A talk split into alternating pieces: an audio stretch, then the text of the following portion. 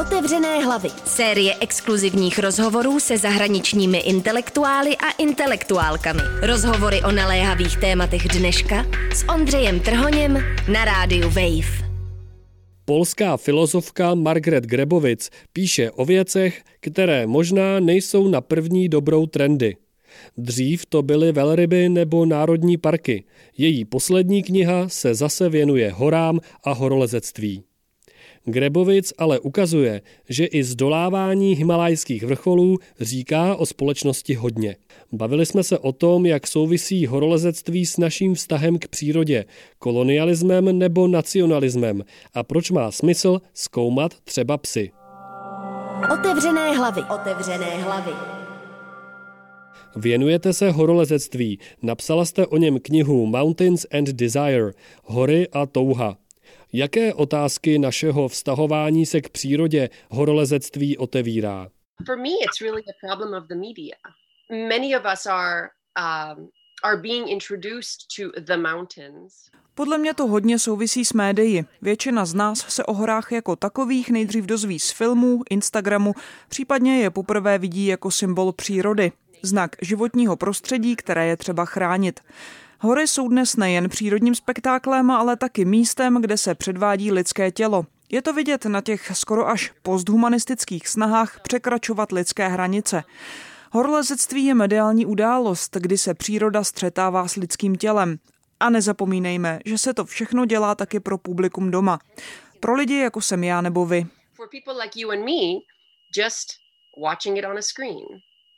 Nezáleží ale na tom, o kom mluvíme, když mluvíme o nás.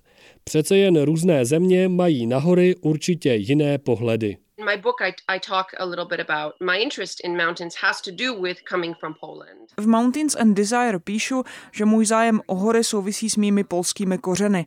Polsko má velmi bohaté dějiny himalajského horolezectví. Poláci a Polky jsou v něm jedni z nejlepších na světě. Poláci tak mají k horolezectví zvláštní vztah. Souvisí s národní hrdostí, touhou po národním úspěchu, promítají se do něj všechny možné fantazie. Když jsem ale ve své odpovědi zmínila nás, myslím tím nás všechny. Když film Free Solo vyhrál Oscara za nejlepší dokument, byla to celosvětová událost. Naše představy o horolezectví se napříč světem víc a víc shodují. Tak to před 30, natož 80 lety nebylo.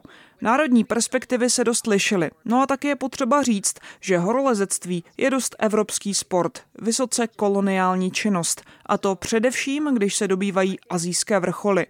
A je zajímavé sledovat, jak se národovecké fantazie spojené s horolezectvím zrovna teď dost drolí.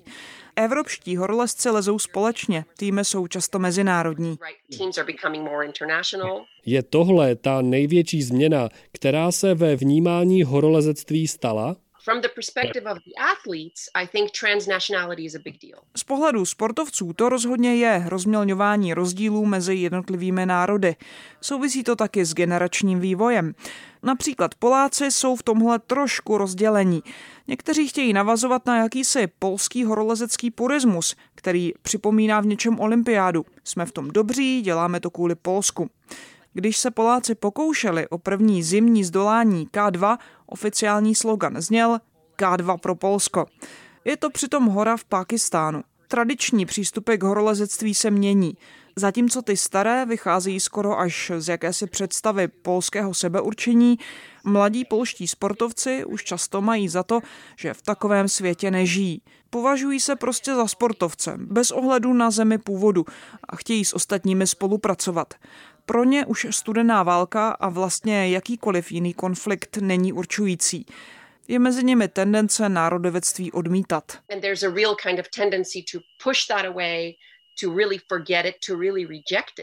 A co se týče publika, mění se to, jak je kritické. Diváci a divačky se ptají, proč lidé vlastně na hory vůbec ještě lezou. Už se to totiž nezdá být tak obtížné. V zásadě můžete někomu zaplatit za to, aby vás na Everest vynesl. Stačí mít dostatečné množství peněz. Trochu přeháním, ale tohle si myslí víc a víc lidí. Horolezectví pro ně už není vážná věc. Je to stejné, jako když si Jeff Bezos, šéf Amazonu, může prostě zaplatit cestu do vesmíru. Ten cynismus, jako v případě letů do vesmíru, je stejný. Publikum dnes očekává environmentálně orientovaný, dekolonizovaný přístup k horolezectví. Běžní lidé si už mnohem víc uvědomují, jak funguje horolezecký průmysl, který vykořišťuje šerpy, co nosí ostatním věci nahoru a dolů. Šerpové jsou přece taky sportovci, tak proč by si neměli zasloužit stejnou pozornost? Když zemřou, netruchlí za ně na rozdíl od sportovců celé národy, tedy aspoň chvíli. Lidé v Austrálii nebo Americe si mnohem silněji uvědomují, že tamnější země a krajina původně patřila domorodým obyvatelům. A to dopadá i na skalní lezectví nebo horolezectví. Tenhle problém sice v Evropě nemáme, ale koloniální dědictví anebo environmentální dopady horolezectví si dnes uvědomuje mnohem víc lidí. A chtějí odpovědi. Chtějí, aby se lesci polepšili. To tu dřív nebylo. Neodráží to všeobecný posun ve vnímání přírody a našeho přístupu k ní? Dobývání hor zní jako vrcholný modernismus, pro který bylo charakteristické překonávání moci přírody. Zatímco dnes nás třeba klimatická krize nutí naše vztahování se k přírodnímu prostředí přehodnotit.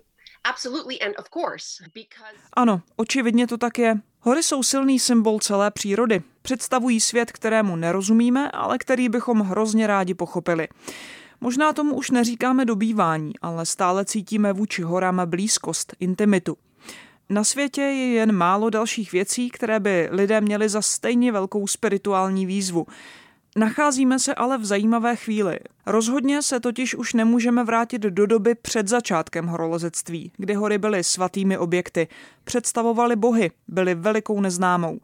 Proto jsou hory tak spjaté s modernitou, místy, která je třeba objevit a zmapovat. Staly se během ní projekčním plátnem pro všechny možné touhy, sny o pokroku, no a tohle se změnilo až nedávno. Ve své práci se snažím tuhle jednotnou historii hor rozbít. Potřebujeme různé horské mikrodějiny, Místo staletého příběhu, který začal s prvním britským výšlapem na Everest ve 20. letech, můžeme mít třeba mnohem lokálnější výklady. Takové, které budou například brát v úvahu klimatické změny, a nebo se podívat na Apalecké hory a Andy. Snažím se pochopit, jak různé způsoby přemýšlení ovlivňují naše konání a průmysl. For me, the point is to try to understand how certain frameworks motivate Možná si pamatujete virální fotografii od nepálského horolezce Nirmala Purji, kterému se povedlo udělat nový světový rekord za pokoření čtrnáctky nejvyšších světových vrcholů. Purja to dokázal za 6 měsíců. Předchozímu držiteli rekordu, polskému horolezci Jeržimu Kukučkovi, to přitom trvalo skoro 8 let. Na Purjiho fotografii je fronta horolezců, vysokohorská dopravní zácpa. Purdža pak prohlásil, že lézt tak rychle je dnes možné kvůli klimatické změně, protože hory rozstávají. Podle informací, které máme, budou dopady klimatické změny na hory různorodé. Pro komunity pod ledovci to bude znamenat přírodní pohromy, záplavy, oblevy, velké nebezpečí pro celé vesnice, ze kterých mimochodem pochází šerpové, kteří horlezcům pomáhají. Patrně budou muset své domovy opustit a světové rekordy se budou stále posouvat. S tím, jak se bude mírnit horské životní prostředí. Velmi brzy patrně dojde k omezení létání kvůli uhlíkové stopě, což určitě možnosti horolezců změní. Všechno je to propojené, ale rozhodně to není tak jednoduché, jak bychom si představovali.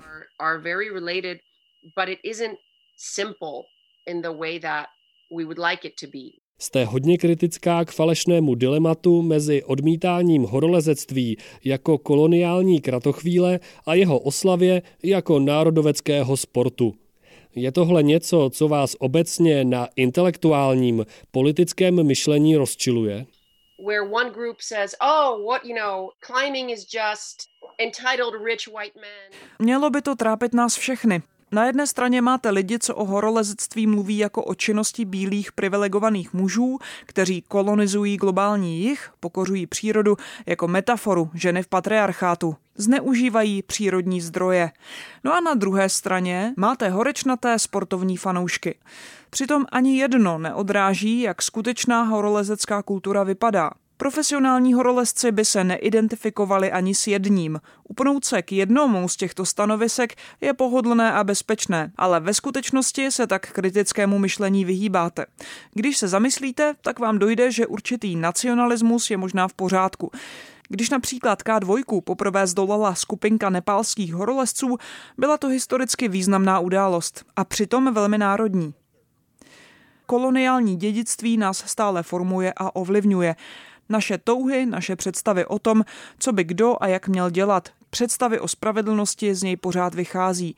Možná je pak samotná myšlenka dobývání pro z něj historicky vydělané komunity důležitá a produktivní. Falešná dilemata nám brání vzít emoční i myšlenkovou složitost takové situace v potaz. Stále častěji lze slyšet kritiky, kteří se ptají, proč vůbec létat do vesmíru, když naše planeta v důsledku klimatické krize hoří a jsou tak mnohem bezprostřednější problémy. Hádám, že podobně to někdo může mít i s horolezectvím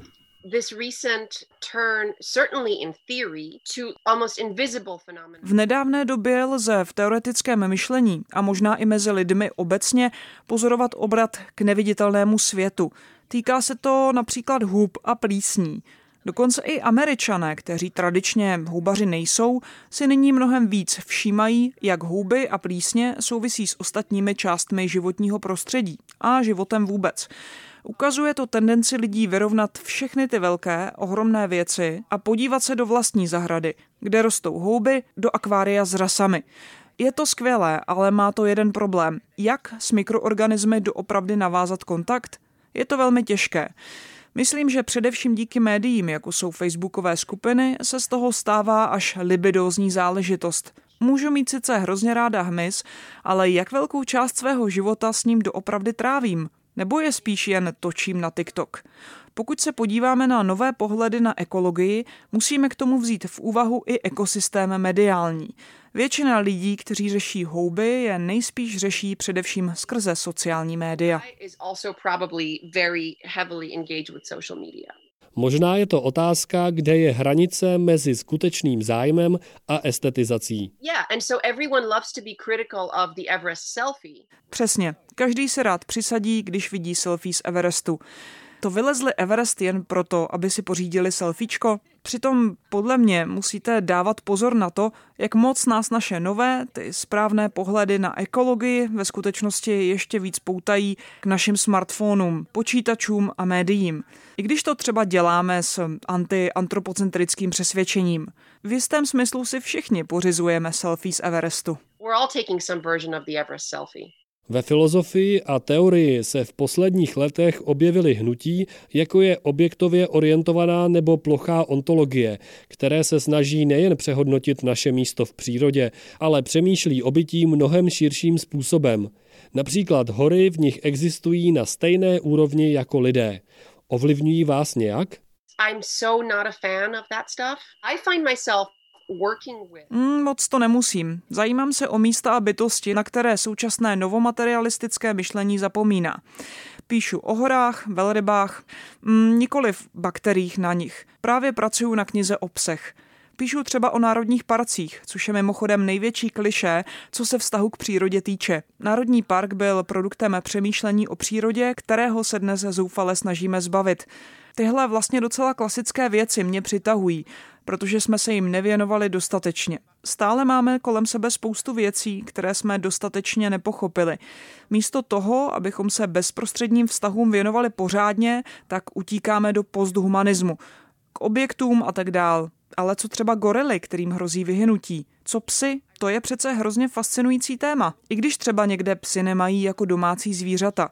Takoví kojoti jsou, co se týče reprodukce, jedním z nejúspěšnějších zvířecích druhů na planetě. Mm, máme před sebou ještě hodně práce. When we focus on this sort of some of these new trends. Slyšeli jste rozhovor s filozofkou Margaret Grebovic. Příští týden se můžete těšit na rozhovor s mediálním filozofem Ivem Sitonem. Ondřej Trhoň, Radio Wave. Otevřené hlavy. Série exkluzivních rozhovorů se zahraničními intelektuály a intelektuálkami. Otevřené hlavy. Rozhovory o naléhavých tématech dneška. Další díly najdete na webu wave.cz lomeno otevřené hlavy, v mobilní aplikaci Můj rozhlas a v dalších podcastových aplikacích.